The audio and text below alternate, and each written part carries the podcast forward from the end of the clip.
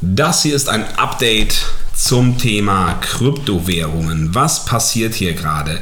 Das ist Textguerilla, der Podcast, der dir Steuern so erklärt, wie sie für jedermann verständlich sind. Ich bin Dirk Winkler, ich bin Steuerberater. Kryptowährungen sind ein Steckenpferd von mir. Und wenn ich sage Update, dann ist das wichtig, welches Datum wir heute haben, Mitte Oktober 2021. Und ich nehme dich ein bisschen mit, kurz in den geschichtlichen Kontext, damit du aus der Vogelperspektive weißt, wovon ich überhaupt spreche. Also grundsätzlich, wenn du schon mal was mit Kryptowährung zu tun gehabt hast oder dich dafür interessierst, dann hast du möglicherweise auch mal gehört, wenn du damit handelst, dann ist es die gängige Praxis, wenn du deinen Coin innerhalb eines Jahres verkaufst und Gewinn machst, dann ist es steuerpflichtig. Du zahlst Einkommensteuer drauf, den persönlichen Steuersatz. Wenn du mehr als ein Jahr warten kannst und Gewinn machst, ist der Gewinn vollkommen steuerfrei. Das Ganze gilt für einen Gewinn und für einen Verlust. Und das Ganze ist relativ ja, ich sag mal sicher oder das wird von wenigen bezweifelt. Dennoch, wenn man Gewinne gemacht hat, dann sucht man natürlich nach einem Ausweg. Und der Ausweg könnte sein, dass man sagt, hey, dieses Gesetz, das Einkommensteuergesetz ist so uralt. Satoshi Nakamoto, der hat sich bei seinem White Paper ähm, komplett andere Gedanken gemacht als das, was gerade jetzt im Gesetz drin steht. Und deswegen fällt das vom Sinn und Zweck her oder vom Gedankenansatz hier überhaupt nicht rein. Deswegen müssen Kryptogewinne eigentlich vollkommen ähm, von der Steuer ausgenommen sein, weil es einfach keine Vorschrift dafür gibt. Dieser Ansatz besteht ähm, und es gibt noch weitere offene Themen. Zum Beispiel, grundsätzlich gibt es eine Einjahresfrist, die ich gerade gesagt habe. Außerhalb dessen sind Kryptogewinne steuerfrei. Wenn man allerdings Einnahmen erzielt hat mit dem Halten von Kryptowährungen, wenn man das jetzt eben analog so weiterspinnt, dann müssten diese Einnahmen besteuert werden. Darüber hinaus wird aus dieser Einjahresfrist eine Zehnjahresfrist. Dann ist die Frage allerdings, was sind denn solche Einnahmen? Landing? Staking? Was ist, wenn du, ich sag mal, ähm, nicht vermeiden kannst, ob du eine Art, ich sag mal, Abfallcoin bekommst, wie zum Beispiel Gas bei Neo. Ist das auch sowas wie Staking? Ist das gleichzusetzen? Muss man selber dafür aktiv etwas tun, um später in diese Frist reinzufallen? Was ist mit Airdrops? Wie, wie sind die zu behandeln? Wenn Airdrops damit zusammenhängen, dass man einen ursprünglichen Coin hält, verlängert sich für die auch die Frist. Also das sind alles solche Fragestellungen aus der Praxis und die sind allerdings alle nicht beantwortet. Das bedeutet Fluch und Elend, äh, nein, ähm, ähm, Fluch und Segen, wollte ich sagen, Verzeihung. Das Gute daran ist, du hast die Möglichkeit, hier überall zu argumentieren, hey, das Ganze ist aus meiner Sicht nicht so, dass es vom Gesetz hier aufgefangen wird und deswegen kann es nachher möglicherweise von der Steuer ausgenommen sein. Das Ganze kannst du dem Finanzamt jetzt so argumentieren und das Finanzamt geht eventuell mit oder auch nicht. Dein Vorteil ist, das Ganze ist dein Spielplatz, dein Spielfeld. Du kennst dich mit Krypto möglicherweise viel besser aus als der Finanzbeamte, der noch nie einen solchen Fall auf dem Tisch hatte. Manche Finanzämter sind mittlerweile gut da drin, haben Experten im Finanzamt oder Expertenteams gebildet. Andere Finanzbeamte oder Finanzämter haben niemanden, der sich damit auseinandersetzt. Das kann sein. Und du weißt nie, wie das bei deinem Finanzamt so läuft. So, jetzt habe ich gerade von äh, Fluch und Segen gesprochen. Das war der Segen. Der Fluch ist, du hast keine Sicherheit. Das kann so ausgelegt werden, das kann auch so ausgelegt werden. Und vor allen Dingen hast du auch keine zeitliche Sicherheit. Und jetzt komme ich nämlich zu dem Update. Mitte Juni veröffentlichte das Bundesfinanzministerium ein Entwurf eines Schreibens. Man kann sagen, lange erwartet. Man kann auch sagen, leider war das Ding jetzt auf einmal auf dem Tisch, weil das Bundesfinanzministerium Teil der Exekutive, also quasi der lange Arm der Finanzämter, ist hier relativ profiskalisch. Man kann sagen, die Kassen sind leer, irgendjemand muss die Corona, ähm, ja, Corona-Auslagen bezahlen könnte man sagen, aber man kann auch sagen, okay, das ist einfach so, wie das Gesetz eben an dieser Stelle neutral ausgelegt wird. Ne? Also immer wie du willst. Und in diesem Entwurf steht profiskalisch drin. Also ich sage profiskalisch, weil in den meisten Fällen führt es einfach dazu, dass der äh, dass aus dem Fluch und Segen, was ich gerade gesagt habe, tatsächlich ein Fluch wird.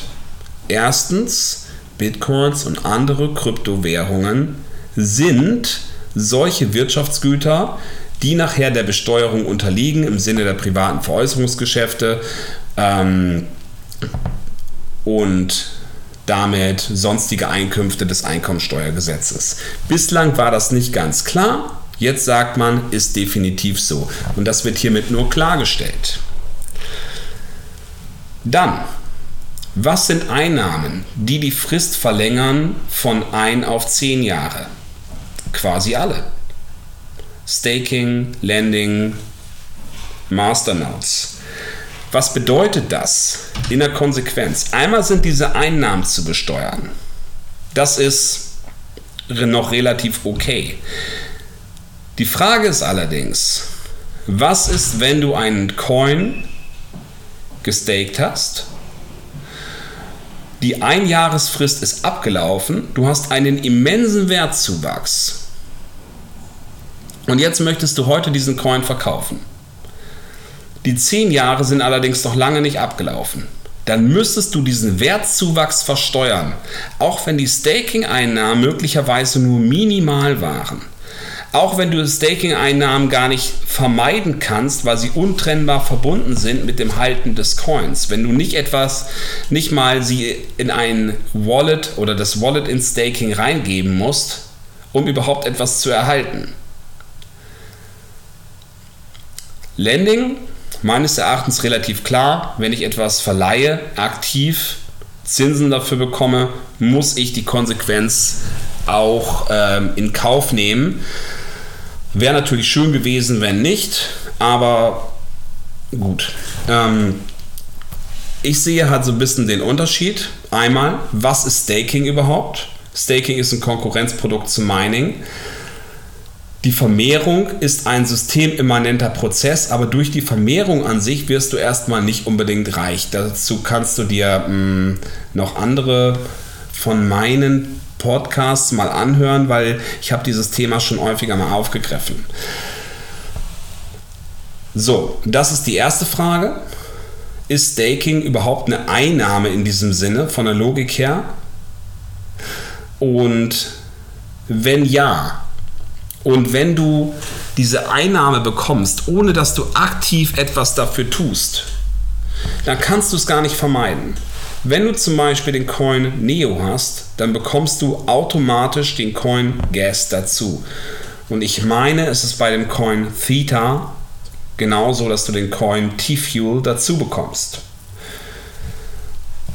Wenn das eben als Einnahme gewertet wird, dann ist das tatsächlich, kann das ein Fiasko sein. Einerseits für denjenigen, der heute verkaufen möchte und seine Kalkulation ohne Steuer gemacht hat und sich dort auch sicher war. Zum anderen aber auch, was ist denn, wenn du tatsächlich in der Vergangenheit gekauft hast, verkauft hast, nach, ich sag mal, anderthalb Jahren und in der Zwischenzeit Staking betrieben hast. Aufgrund dessen, dass du dir damals allerdings sicher warst, dass das keine Einnahmen sind, hast du es nicht angegeben in deiner Steuererklärung. Hast du dadurch möglicherweise heute Steuerhinterziehung begangen? Weil, wenn man nämlich heute jetzt sagt, okay, dieses, dieser, dieses Schreiben vom Bundesfinanzministerium ist nur eine Klarstellung, dann würde das bedeuten, dass es auch damals schon gegolten hat. Und dass du dich damals quasi über geltendes Recht hinweggesetzt hast. Was macht man an dieser Stelle? Verstehst du dieses Dilemma? Also, ich sehe es tatsächlich als sehr kritisch an, weil wenn man ursprünglich davon ausgegangen ist, dass das niemals der Steuer unterliegen durfte, weil es überhaupt von der Logik her gar nicht passte, und heute wird rückwirkend etwas anderes beschlossen, dann nimmt man eigentlich eine gewisse Rechtssicherheit raus eine Rechtssicherheit, ohne dass man hier wirklich alle angehört hat. Weil was ich nämlich an dieser Stelle sehe, ist, dass seitens der Politik, seitens Menschen, die sich mit Finanzen auseinandersetzen, aber im Bereich Blockchain eigentlich möglicherweise das Ohr nicht ganz so am Gleis haben wie andere Menschen, Menschen dass hier über andere Köpfe, die mehr wissen, etwas hinweg entschieden wird. Natürlich, das ist ein klassisches Phänomen in der Politik, aber das Rückwirkende, das ist etwas, ähm, was, naja, in anderen Bereichen mag man es vielleicht als Bitch-Move bezeichnen. Ähm, ich bin damit nicht ganz einverstanden, um es mal so auszudrücken, aber rein möglich, rein rechtlich ist es möglich, ist allerdings eben nicht so ganz die feine englische Art. Was resultiert daraus? Möglicherweise die Notwendigkeit, dass man eine Selbstanzeige einreicht. Wie man das macht, sprengt den Rahmen, ist auf jeden Fall was für eine Einzelberatung, für eine individuelle Beratung, wenn du hier äh, tatsächlich die Relevanz für dich siehst, dann lass dich auf jeden Fall von einem Experten beraten, weil wenn dir das später auf die Füße fällt, will damit sagen, wenn du jetzt an dieser Stelle nichts machst und das Finanzamt sagt irgendwann, du hättest was machen müssen, dann kann das unter Umständen ganz schön teuer werden. Also die Vorgehensweise, Kopf in den Sand stecken, hoffen, dass nichts passiert, ist saugefährlich und würde ich auf jeden Fall vermeiden. Natürlich, es kann sein, dass nichts passiert, aber früher gab es mal eine Daten-CD aus der Schweiz und dass es die gibt, da haben vorher auch sehr viele nicht mit gerechnet. Na, um mal diese Analogie zu schlagen. Und deswegen ist es immer besser, wenn man sich vorher proaktiv mal alle Szenarien abklopft, was da passieren kann. Eben auch, wie viel Geld das kosten würde. Ob man sich eben ich sag mal, mit einer Steuernachzahlung von 1000 Euro nachher doch ein bisschen besser fühlt.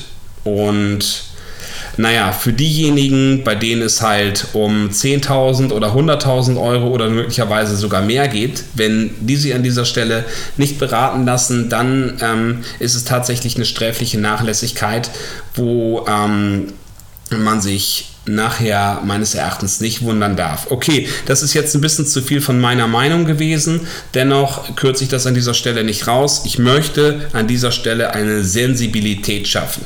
No? Ich finde, es ist nicht, ähm, ja, diese, diese Rückwirkung im Gesetz zu schaffen, die noch nicht mal im Gesetz selber drin steht, ist nicht die feine englische Art. Wie gesagt, Andererseits, derjenige, den es betrifft, der muss dann an dieser Stelle tätig werden. Tatsächlich, wenn ihr das Geld verdient habt, dann ähm, seid ihr es euch bitte an dieser Stelle eben auch wert, dass ihr nachher safe seid. Lasst es euch auf jeden Fall mal ausrechnen, durchrechnen. Vielleicht ist es für euch ja gar nicht so relevant oder auch gar nicht so teuer, wie ihr bislang gedacht habt. Das meine Gedanken dazu. Das war jetzt, ähm, das war jetzt meine Podcast-Folge mit ein bisschen negativer Patina. Dafür möchte ich euch recht herzlich um Entschuldigung bitten und ähm, bin zuversichtlich, ähm, das nächste Mal wieder etwas Positives kredenzen zu dürfen. Bis dahin alles Gute, Liebe und bleib sauber.